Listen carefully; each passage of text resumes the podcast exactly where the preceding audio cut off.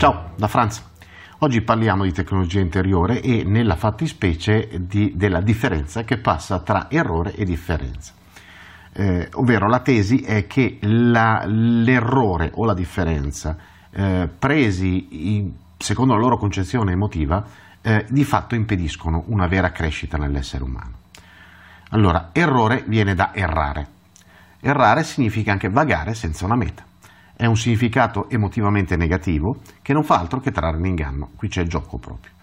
Partiamo dall'errore in senso scientifico. L'errore è la differenza tra una dimensione e la misurazione che ne possiamo fare. L'errore nullo, ovviamente in questo caso, quindi la misura esatta in senso lato, non esiste. Esiste il caso in cui la differenza, attenzione, tra misurazione e oggetto che stiamo misurando diventa trascurabile. Eh, magari vi ho persi, per cui allora errore non esiste, la, l'errore viene definito come la differenza tra ciò che posso, ciò che esiste e ciò che io posso sperimentare o misurare di questa cosa che esiste.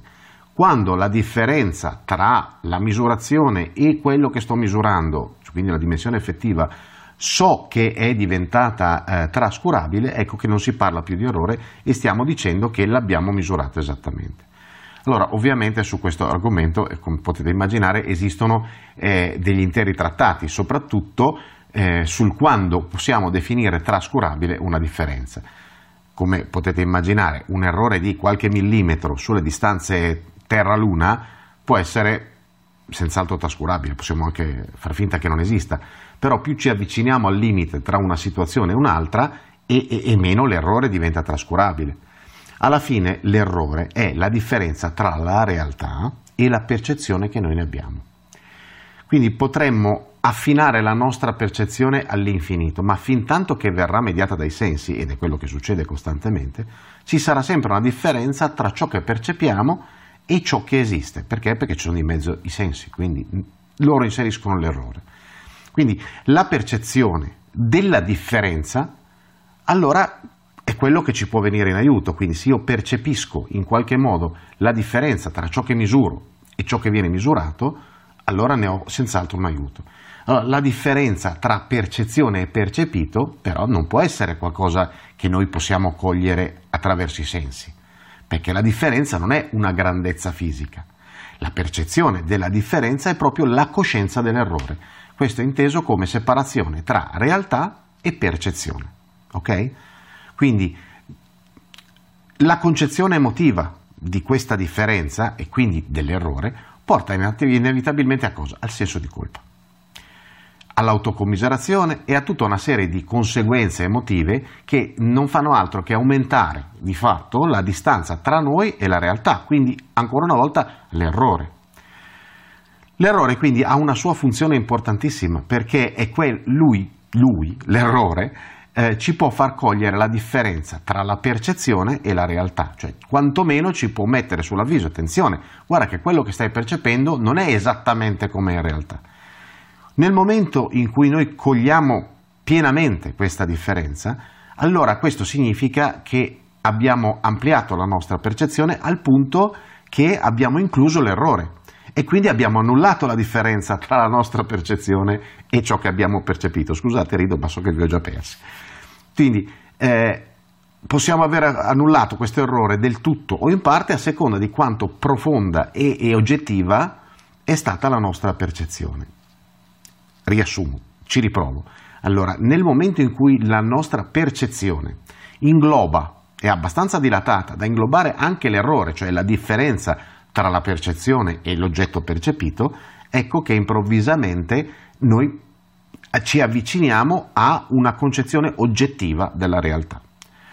Comprendere un errore non significa quindi cogliere la differenza tra giusto e sbagliato, come tanti fanno, ma cogliere la differenza tra la realtà e quello che noi percepiamo. Cosa accade spesso però? Eh, eh che, che, che ci serve un passaggio in più, cioè come passiamo noi dalla percezione alla comprensione. Quindi possiamo percepire una differenza, ma non poss- potremmo non avere eh, coscienza della sua natura intrinseca. E ancora c'è un altro passaggio che è necessario, che è quello che porta dall'aver coscienza di qualcosa al portare questa coscienza a un livello fruibile, diciamo, dal pensiero, cioè quello che viene ordinariamente definito capire. Comprendere prima e poi capire, perché senza, senza comprensione capire non serve a niente e senza capire la comprensione non serve a niente. Ora, nel caso dell'errore, sapere che c'è, sapere che esiste, non porta a una vera crescita.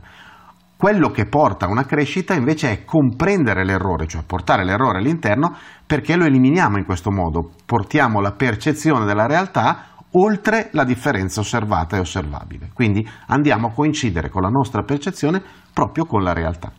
Quindi se qualcuno vi dice che siete in un, in un errore, state facendo un errore, state sbagliando eh, in una condizione che voi non riuscite a percepire, ma contemporaneamente non vi fornisce la comprensione della differenza o gli strumenti per raggiungerla, pur tentando di aiutarvi, sta semplicemente perdendo il vostro tempo. Anche il suo, però soprattutto il vostro. Perché? Perché a meno che per qualche motivo non siete voi a procurarvi gli strumenti che lui non vi ha dato, allora in quel caso quello diventa un aiuto molto prezioso e il tempo di entrambi non è andato perso, ma in caso contrario avete, cioè, si perde tempo in due. Questa è una cosa importante perché il tempo per quanto sia una grandezza totalmente illusoria e inesistente quando osservato da una dimensione superiore nel mondo delle tre dimensioni, è l'unica cosa che non può essere data. Il tempo a nostra disposizione è quello che è. Se noi regaliamo il tempo a qualcuno, quel qualcuno non ce lo potrà mai rendere, così come a lui o lei non è stato aggiunto nemmeno un secondo di esistenza. Quando il tempo finisce, finisce, è finito, stop. Quindi è meglio non perderlo e non farlo perdere agli altri, perché nel primo caso nessuno ce lo potrà mai ridare e nel secondo a noi non viene in tasca neanche un millisecondo in più. Ci si vede in giro. Benvenuti su Franz Blog, canale video e podcast. Trovate questo contenuto e tanti altri su franzblog.tv in versione scritta, video e audio.